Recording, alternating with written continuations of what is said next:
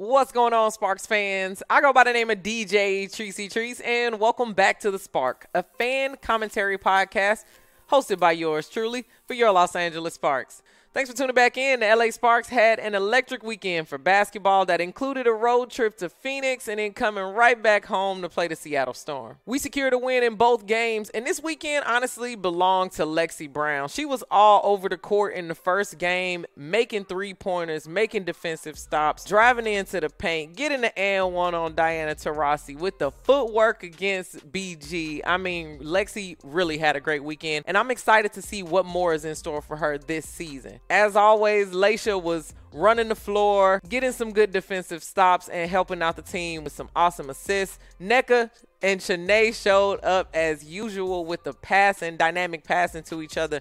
Nneka with just owning the floor. I mean, she had double digits in both games. In game one against the Mercury in the second quarter, Zaya Cooke came in and started cooking. I'm loving how Zaya is just fitting into the offense. She's coming into the game, she's getting a couple three pointers, but she's also really out there hustling, running for the ball, doing all kinds of things that are helping our offense out. Another thing that worked in our favor against the Mercury was the Phoenix was turning over the ball like crazy. I think it was said that the Sparks scored 18 points off the 20 turnovers that Phoenix had. So Phoenix wasn't taking good care of the ball, but also too our defense was locking it down. So it's not just the other team that was at fault. It's a lot of things that we were doing right on defense as well. Chiney fouled out of the game against Phoenix, but I was cool with that. We needed a little bit of contact in order to contend, to be honest we are small in comparison to some teams who have larger centers. So I do think that Chiney sometimes got to go in there and get a little get a little physical with it in order to contend a lot of shots. So seeing five fouls on Chiney in that first game wasn't anything that we needed to worry about.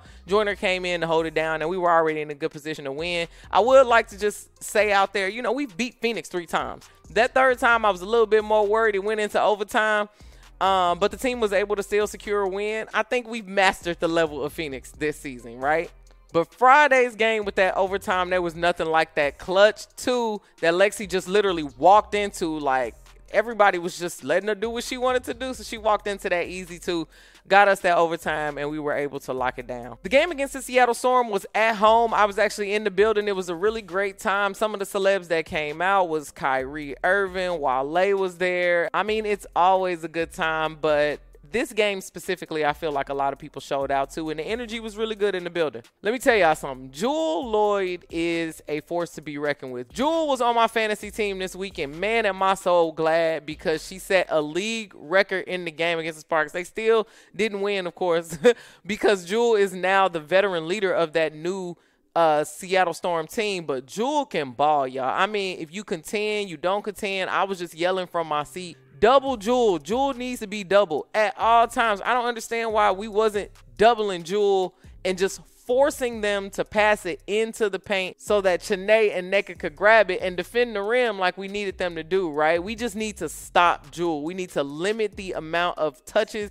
and possessions where Jewell is the scorer in order to beat the Seattle Storm again. We are playing them again this week at their home, so the team will be on the road. So as I look forward into that game, I'm a little worried to be honest. Just watching it, if that game was one minute longer, we probably wouldn't have been able to hold on to that lead. But luckily it wasn't, and we did. So the Sparks go back to back for wins. The key to winning some basketball for the Sparks this week is keep up that fire defense, right? And just, I mean, keep passing the ball to Lexie. Jordin is on fire. I mean, all of the guards just keep up that excitement and give that energy. I think that's what's going to make us stand out this and is that hustle and that grit. And you really don't know where it's coming from that's another thing. It's like some of these other super teams, you kind of know who the scorers are. But for us, I feel like we all can score in our own unique ways. If that's down in the paint, if that's just you know sh- uh, passing out to the wing and getting that shot off, we we've had a lot of good looks. So let's keep it going. Let's go Sparks. Thank y'all so much for joining in for this episode. Now check y'all out next Monday.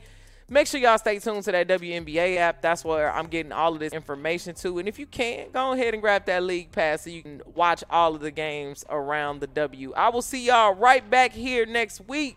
Make sure you tune in and follow me on all social medias for my daily commentary, of course, at DJ Tricey Trice. That's at DJ T R I C E Y T R I C E on every platform that you can type my name into. Y'all have a good week, and I will talk to you soon.